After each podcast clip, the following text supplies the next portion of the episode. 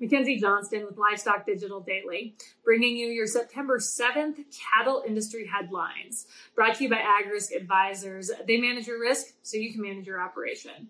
With over 20 years of experience, AgRisk Advisors brings you honest and transparent advice for your operation. They offer insurance solutions to help minimize risk and maximize profitability for your farming and ranching operations. They might not be able to make it rain, but they can sure ease the pain.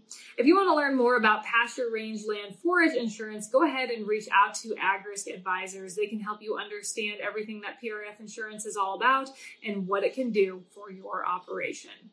The Great Falls Tribune has reported the Montana Stock Growers Association and Republican state officials have asked a federal panel to reverse the Biden administration's approval of grazing bison on U.S. lands on U.S. lands in central Montana as part of a vast nature reserve. The grazing area in dispute covers about 108 square miles. Last month, federal officials approved a request by the group American Prairie to graze bison on U.S. Bureau of Land Management property south of Malta, Montana. In response, the Montana Stock Growers Association has appealed the decision to the U.S. Interior Department's Hearings Division.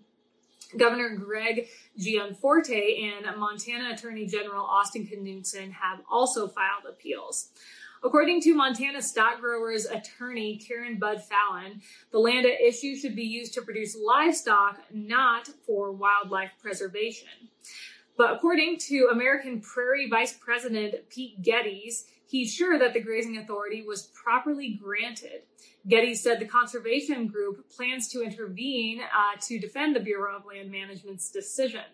With the authorization to graze bison on this land, American Prairie will be able to increase the size of its bison herd from about 800 to 1,000 head by 2025.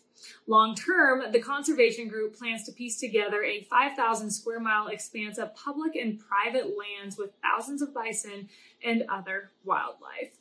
Drovers has reported the fast food chain Wendy's is dealing with lawsuits as an outbreak of E. coli linked to romaine lettuce served at their stores has spread through six states. According to the U.S. Centers for Disease Control and Prevention, at least 97 cases have been confirmed so far. The confirmed cases have been found in Michigan, Ohio, Pennsylvania, Indiana, and New York. Over half the cases are in Michigan, with uh, those being infected ranging in age from 3 to 94. And of course, since the news of the outbreak, Wendy's has discontinued serving that lettuce in their stores. Today's livestock market highlights are brought to you by Circle 5 Cow School. If you'd like to learn how to preg check your own cows or start AIing, Circle 5 Cow School is definitely the way to go. Almost every week, they're hosting classes somewhere between Texas and Tennessee. They do a great job. In a couple weeks, they're going to be hosting a school down in Winnsboro, Louisiana. If you are down in that area, I encourage you to check it out. Or if you just want to check out their schedule, head on over to circle5cowschool.com. That is the number five in there. Or you can go ahead and just give them a follow on Facebook. According to Drovers, demand for U.S. pork and beef exports in Colombia have soared so far this year, with pork ahead of last year's record pace by 10%, valued at $120 million. Beef exports are up 55% in volume and 78% in value over 2021. Value has increased to $26.3 million, according to the U.S. Meat Export Federation. Colombia's consumption of pork on a per capita basis is 26 pounds, and their domestic industry just cannot keep up with this demand. According to Don Mason, USMEF representative, the U.S. used to export a lot of variety meats to Colombia, such as liver and tripe, but in the last three to four years, we've been sending a lot more muscle cuts their way. And in the last two years, lots of ground beef has made its way to Colombia due to a hamburger craze. Over in Colombia, on every corner, there is a hamburger joint popping up.